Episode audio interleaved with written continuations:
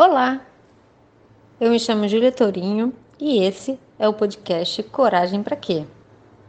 Esse podcast é para abrir a sua cabeça sobre o que é coragem de verdade. Então, assim, a ansiedade é um tema moderno. E o, a grande revelação que eu tenho para fazer a vocês hoje é a gente não a ansiedade ela é inerente ao nosso sistema. A, gente não vive sem ansiedade porque a ansiedade ela é no fundo no fundo boa. Ela é benéfica quando ela está no momento presente. Ela faz parte do nosso sistema de alerta e orientação aos perigos reais da nossa vida, mas ela começa a ser perniciosa, ela começa a ser é, atrapalhar a nossa vivência, a gente tem um transtorno é, generalizado é quando essa ansiedade começa a nos paralisar. E onde é que mora essa ansiedade que nos paralisa? ela mora nos nossos pensamentos. A ansiedade, quando ela está presente no aqui e agora, ela sempre aparece, você vai sempre sentir ansiedade. Ela é muito prima, ela tem uma emoção, né? A ansiedade é um sentimento, ela tem uma emoção muito prima que é o medo. Então, geralmente você vai sentir ansiedade e medo juntos, porque a ansiedade, essa que nos sufoca, ela é esse lugar onde a gente teme o resultado de uma escolha. Então, a ansiedade, de uma forma é, geral, ela aparece muito fortemente quando a gente sente que a gente precisa fazer uma escolha. Então, o que, que a gente muitas vezes faz para tentar lidar com a ansiedade é não fazer escolha nenhuma. Tentar ter a vida mais. Tem até uma pergunta sobre isso, de não fazer escolha nenhuma. Tem uma, já tem uma pergunta Já aqui tem, isso, né? Já. Então, assim, a ansiedade está muito associada aos nossos processos de escolha.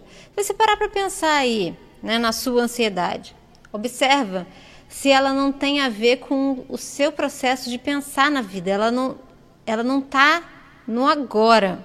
Porque no agora ela é só uma energia que move você para realizar algo. A ansiedade no presente, ela é aquela aquele como a minha mãe chama, né, aquele frisson, aquela agitação interna sobre uma escolha. Então eu tenho um frisson sobre escolher alguma coisa.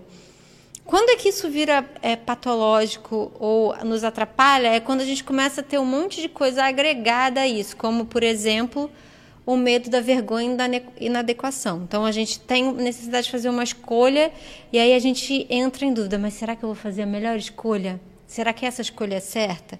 O que será que vão pensar de mim se eu fizer essa escolha? O que, vai acontecer? Então, esses são os medos, mas o medo não está necessariamente agora ou não está sob o nosso controle.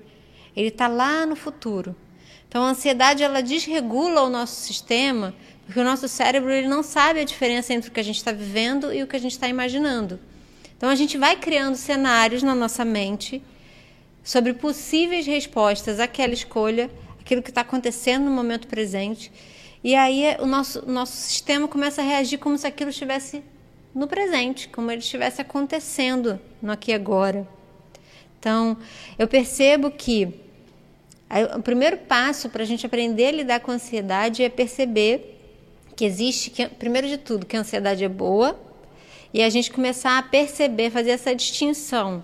Se ela está no momento presente ou se ela está aqui maquinando algo na minha cabeça sobre um futuro que eu não tenho controle, ou sobre as pessoas das quais eu não tenho controle. Né? Tem até uma, uma, uma frasezinha, eu não sei o autor, que fala assim: ah, você tem uma situação, né? Essa situação tem solução? Ótimo. Você não precisa se preocupar. Sim. Essa solução, esse problema não tem solução? Ótimo, Ótimo também. Você não tem que se preocupar. Né? Sim. Então, assim, quando ela está no momento presente, ela não tem um componente ansiogênico que é perverso para o nosso sistema, que nos deixa com insônia, com dificuldade de relaxar, que nos torna hipervigilante, que nos torna estressados. E óbvio que tudo isso não é uma via de mão única.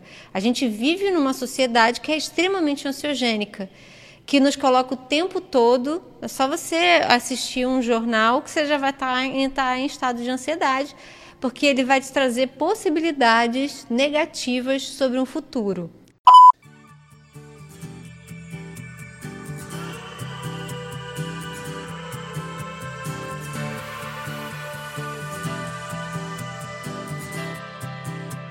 Eu só consigo desejar que você se sinta motivado e encorajado por esse áudio. Lembre-se, lembre-se sempre, apenas um passo, um pequeno passo e a gente já não está no mesmo lugar.